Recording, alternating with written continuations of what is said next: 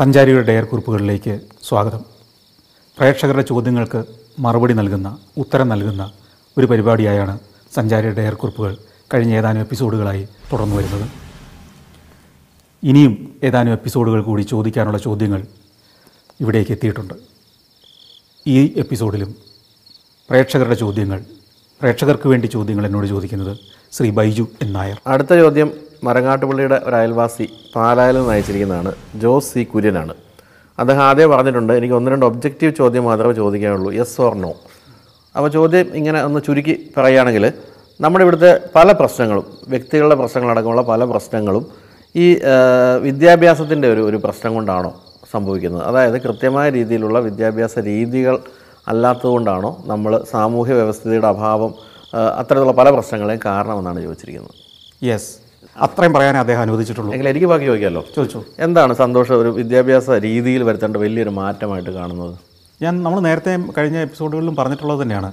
ഒരു വിദ്യാഭ്യാസം കഴിഞ്ഞ് പുറത്തിറങ്ങുമ്പോൾ രണ്ട് കാര്യങ്ങൾ സംഭവിച്ചിരിക്കണം. എന്റെ ഒരു ചിന്ത അതാണ്. ഒന്ന് ഒരു വ്യക്തി അവന്റെ യഥാർത്ഥ കഴിവും അവൻ എവിടെയാണ് പ്രവർത്തിക്കേണ്ടത് എന്നുള്ള തിരിച്ചറിവും ഉള്ളവനായിട്ട് പുറത്തിറങ്ങണം. എന്റെ ഇൻബോൺ ടാലന്റ് ഇന്നതാണ് ആ മേഖലയിലാണ് ഞാൻ ഏറ്റവും വിജയിക്കാൻ പോകുന്നത് എന്ന തിരിച്ചറിവെങ്കിലും വിദ്യാഭ്യാസം കഴിഞ്ഞ് പുറത്തിറങ്ങുമ്പോൾ ഒരാൾക്ക് കൊടുക്കണം. രണ്ട് അയാൾ നാടിനും രാഷ്ട്രത്തിനും അതായത് സമൂഹത്തിനും രാഷ്ട്രത്തിനും ഉതകുന്ന ഒരു ഉത്തമ പൗരനായിട്ട് റെസ്പോൺസിബിളായ ഒരു സിറ്റിസണായിട്ട് അവനെ രൂപാന്തരപ്പെടുത്തണം.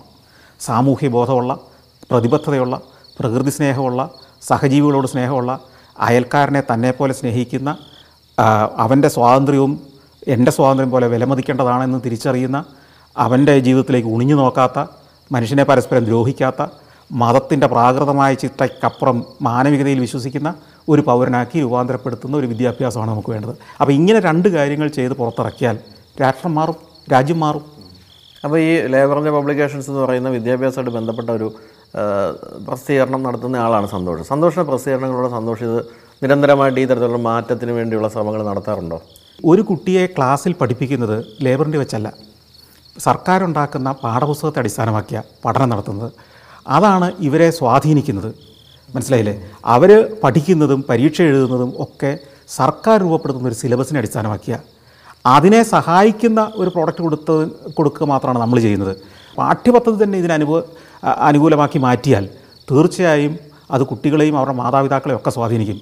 ഇപ്പം ഞങ്ങൾ എന്തെഴുതിയാലും ഏത് തരത്തിൽ എഴുതിയാലും അതൊരു ലേഖനം വായിക്കുന്ന ഒരു സ്വാധീനമേ ആളുകളിലുണ്ടാക്കൂ എന്നാൽ പാഠ്യപദ്ധതി തന്നെ ആ രൂപത്തിലായെങ്കിൽ മാത്രമേ രക്ഷിതാക്കളും കുട്ടികളും അവരുടെ അധ്യാപകരും ഇതിനെ ഗൗരവത്തിലെടുക്കുകയും അത് അവരുടെ സ്വഭാവ രൂപവൽക്കരണത്തിലേക്ക് സഹായകമാവുകയും ചെയ്യുന്നുള്ളൂ.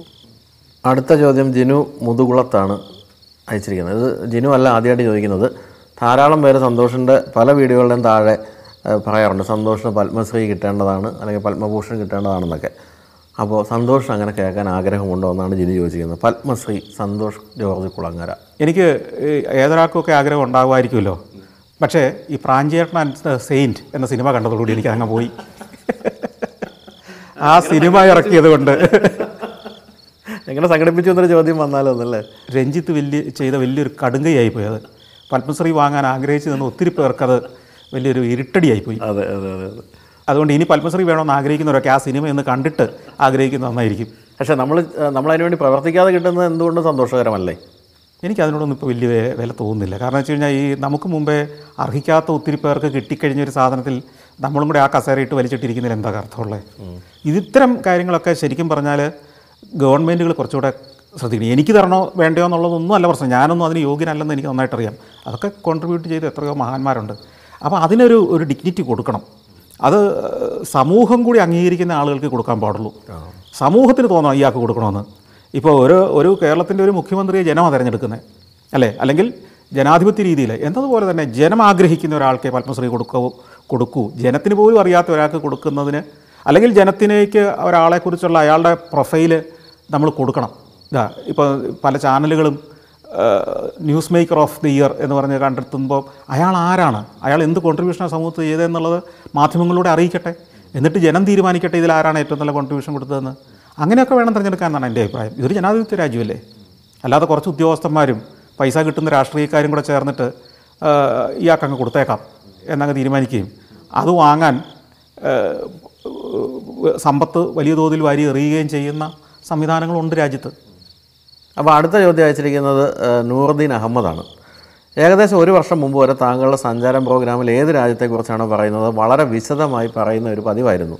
ഇപ്പോൾ അടുത്ത കാലത്തായി കാണുന്നത് കാര്യങ്ങൾ എങ്ങനെയെങ്കിലും പറഞ്ഞു തീർക്കുക എന്ന രീതിയിൽ ഒഴുക്കൻ മട്ടിൽ പറഞ്ഞു പോകുന്ന രീതിയാണ്. യാത്രയിൽ സുഹൃത്തുക്കൾ ഉണ്ടാകുമ്പോഴാണ് ഒഴുക്കൻ മട്ടിൽ കാര്യങ്ങൾ പറഞ്ഞു പോകുന്നതെന്ന് തോന്നൽ വരാറുള്ളത് എന്നാണ് പറഞ്ഞിരിക്കുന്നത്. അങ്ങനെ എന്തെങ്കിലും വാസ്തവം ഉണ്ടോ? വാസ്തവമില്ല. പക്ഷേ അതിന്റെ രസം എന്താണെന്ന് വെച്ച് കഴിഞ്ഞാൽ കോവിഡ് തുടങ്ങിയതിന് ശേഷം പുതിയ രാജ്യങ്ങളൊന്നും കാണിച്ചിട്ടില്ല. അപ്പോൾ കഴിഞ്ഞ ഒന്നര കൊല്ലമായിട്ട് നിങ്ങൾ കാണുന്നതൊക്കെ പണ്ടെന്നോ ചെയ്ത സഞ്ചാരങ്ങളാണ്. അപ്പോൾ അതുകൊണ്ട് തന്നെ പണ്ട് ഞാൻ അങ്ങനെ ആയിരുന്നു എന്നായിരിക്കാം ചിലപ്പോൾ ഉദ്ദേശിച്ചത്.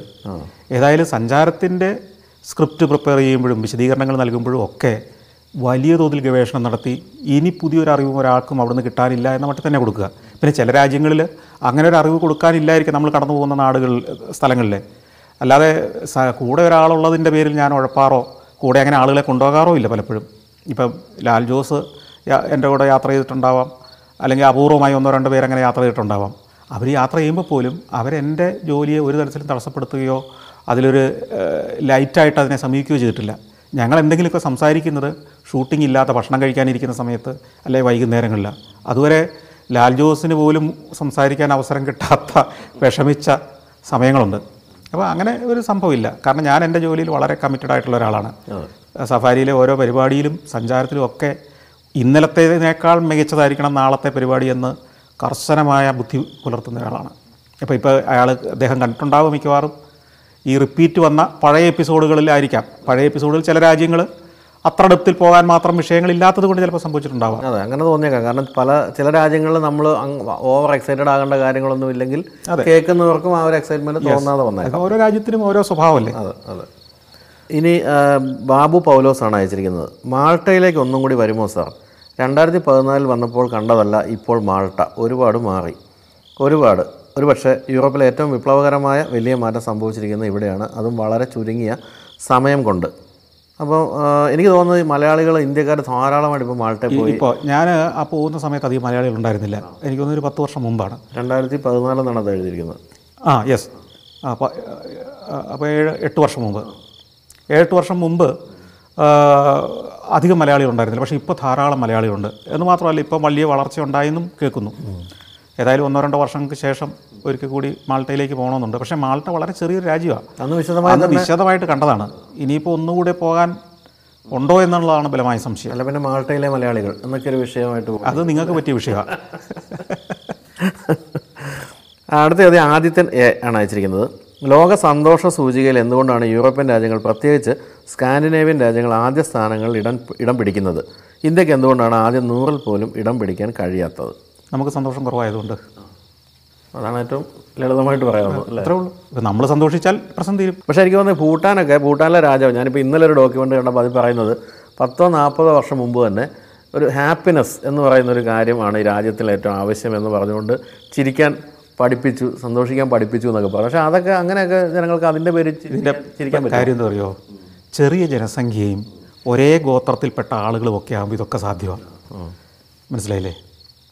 എന്നാൽ വ്യത്യസ്തമായ മതവിശ്വാസികൾ വ്യത്യസ്തമായ ആചാരങ്ങൾ ഒരാൾക്ക് മറ്റേയാളെ കണ്ടാൽ തന്നെ കലി വരുന്ന സമൂഹങ്ങൾ കൂടാതെ ഓരോ സ്റ്റേറ്റിലും ഓരോ സംസ്കാരം ഇത്രയേറെ ജനങ്ങൾ അവരുടെ ഓരോ ദിവസത്തെയും ദൈനംദിന പ്രശ്നങ്ങൾ ഇതെല്ലാം കൂടെ നോക്കുമ്പോൾ ഭൂട്ടാനിൽ എത്രയുണ്ട് ജനസംഖ്യ ആകപ്പാടെ? എട്ട് ഉള്ളൂ. നമ്മുടെ ഒരു ജില്ലയിൽ അതിന്റെ എത്രയോ മടങ്ങുണ്ട് അല്ലേ? അപ്പം അവരുമായിട്ട് നമ്മൾ കമ്പയർ ചെയ്യുന്നതിൽ അർത്ഥമില്ല. സ്കാൻഡിനേവിയൻ രാജ്യങ്ങളിലും ചില ഗുണങ്ങൾ അവർക്കുണ്ട്. അടിസ്ഥാന സൗകര്യങ്ങൾ സമ്പത്ത് നൂറ്റാണ്ടുകളായ അവരുടെ സമ്പത്ത് പിന്നെ അവരുടെ പ്രൊഫഷണലിസം സിസ്റ്റം അപ്പം നമുക്കിതൊന്നുമില്ല അതിന്റെ പല കാരണങ്ങളുണ്ട്. പരമ്പരാഗതമായിട്ട് നമ്മളുടെ ഒരു ശീലവും രീതിയും ഒക്കെ ഇതിന് കാരണമായിട്ടുണ്ടാവാം.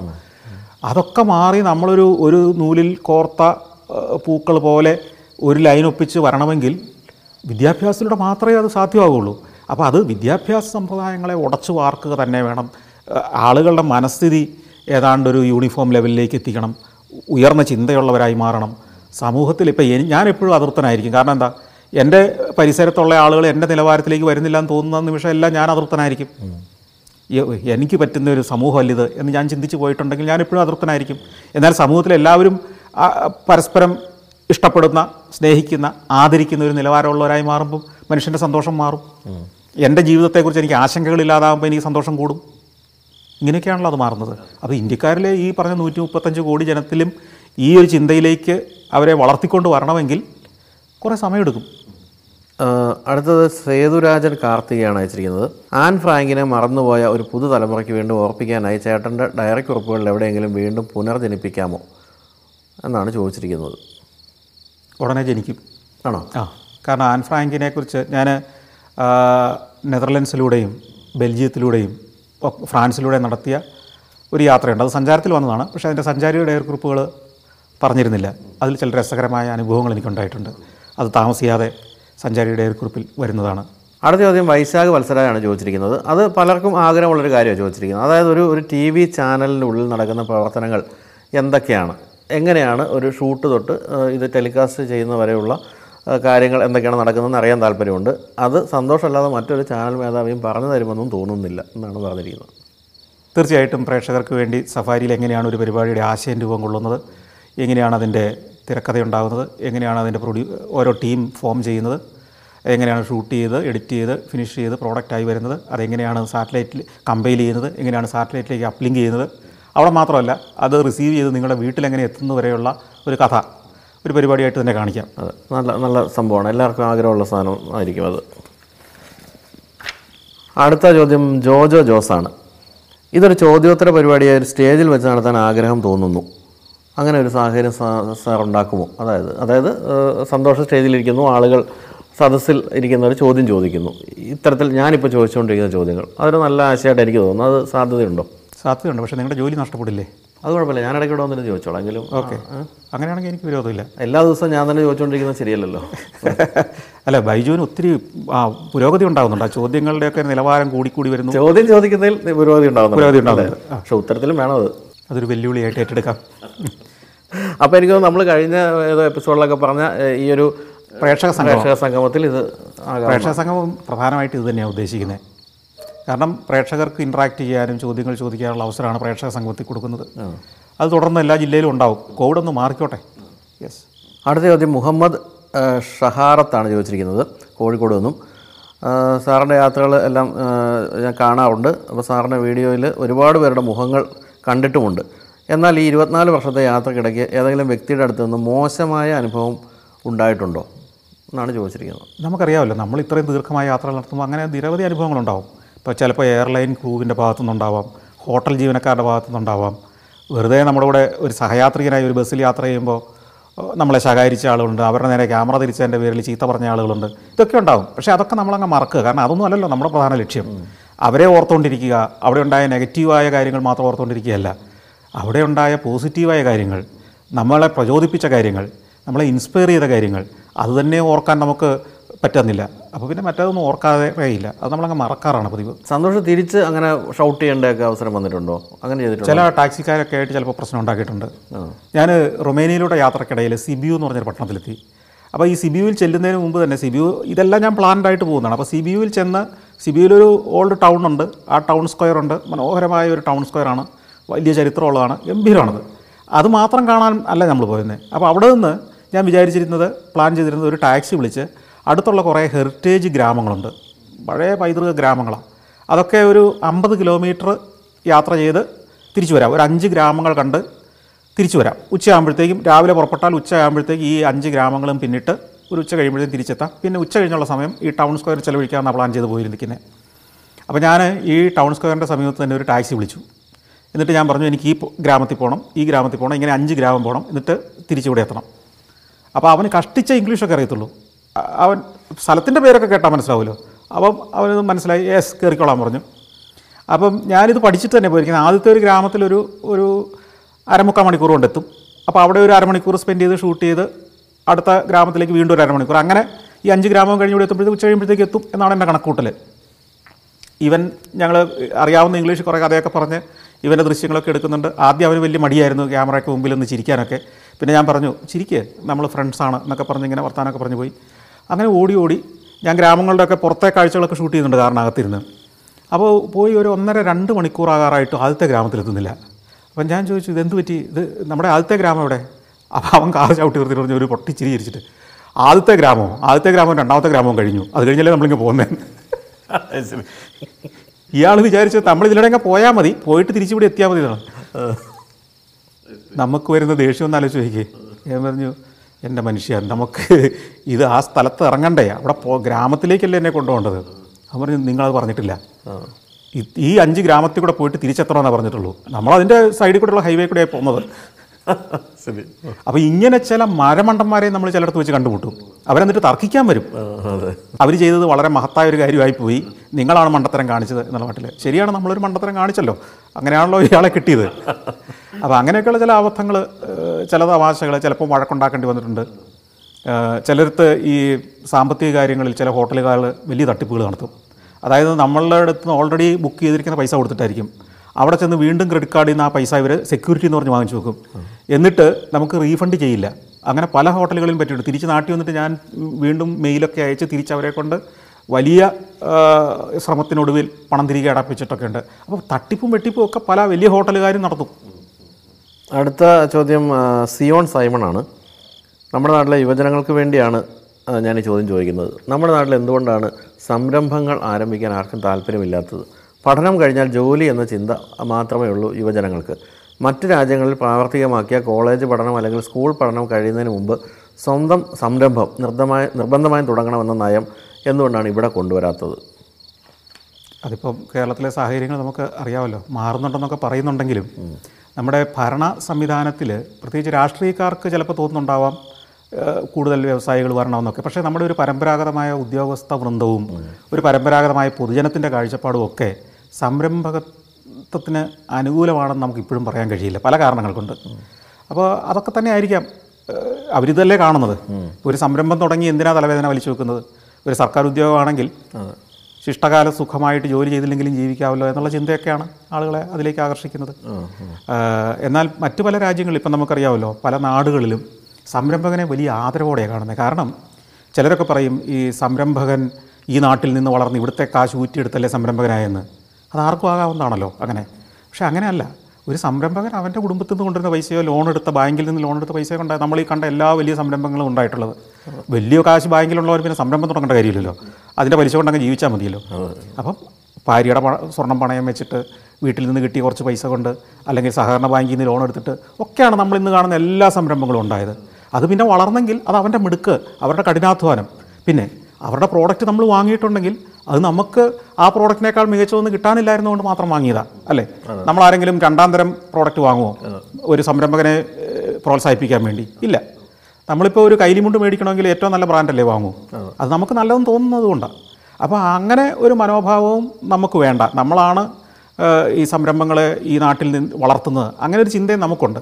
അതല്ല ശരിക്കും സംരംഭങ്ങളെ പ്രോത്സാഹിപ്പിക്കുന്ന ഒരു മനോഭാവം നമുക്കുണ്ടാവണം. അത് കുറേം കൂടെ പ്രോത്സാഹനം അർഹിക്കുന്നുണ്ട്. കാരണം നമ്മളിന്ന് കാണുന്ന ഇപ്പം നമ്മുടെ കേരളത്തിൽ സാമ്പത്തിക ഞെരുക്കം അനുഭവപ്പെടുന്നു എന്ന് പറയുന്നതിന്റെ കാരണം എന്താണ്? അതിന്റെ കാരണം ടാക്സ് കൊടുക്കുന്ന ആളുകളുടെ ഇളവ് കുറവാണ്. സർക്കാരിന്റെ വരുമാനം എന്താ? ടാക്സ് ആണ്. ആരാണ് ടാക്സ് കൊടുക്കുന്നത്? സാധാരണക്കാരൻ ഒരു തീപ്പെട്ടി മേടിക്കുമ്പോൾ കൊടുക്കുന്ന അഞ്ച് പൈസ അല്ല പ്രധാന ടാക്സ് കേരളത്തിലൊരു ആയിരം വലിയ സംരംഭങ്ങളുണ്ടായിരുന്നു വിചാരിച്ച്. അവർ കൊടുക്കുന്ന കോടിക്കണക്കിന് രൂപ ടാക്സ് ആയിട്ട് കിട്ടുന്നത് ജി എസ് ടി ആയിട്ട് കിട്ടുന്നതിന്റെ ഒരു വഹിതമാണ് സ്റ്റേറ്റ് ഗവൺമെന്റിന് റോഡ് ടാർ ചെയ്യാനും പുതിയ പാലം പണിയാനും. ആശുപത്രികളിലേക്കുള്ള മരുന്നായിട്ടും ഒക്കെ ഭക്ഷ്യവസ്തുക്കളായിട്ടും റേഷനായിട്ടും ഒക്കെ കൊടുക്കാൻ കിട്ടുന്നത്. അത് കിട്ടാതെ വരുമ്പോൾ എന്ത് ചെയ്യണം? വിദേശ രാജ്യത്തു നിന്നോ മറ്റു നാടുകളിൽ നിന്നോ കടം വാങ്ങേണ്ടി വരും.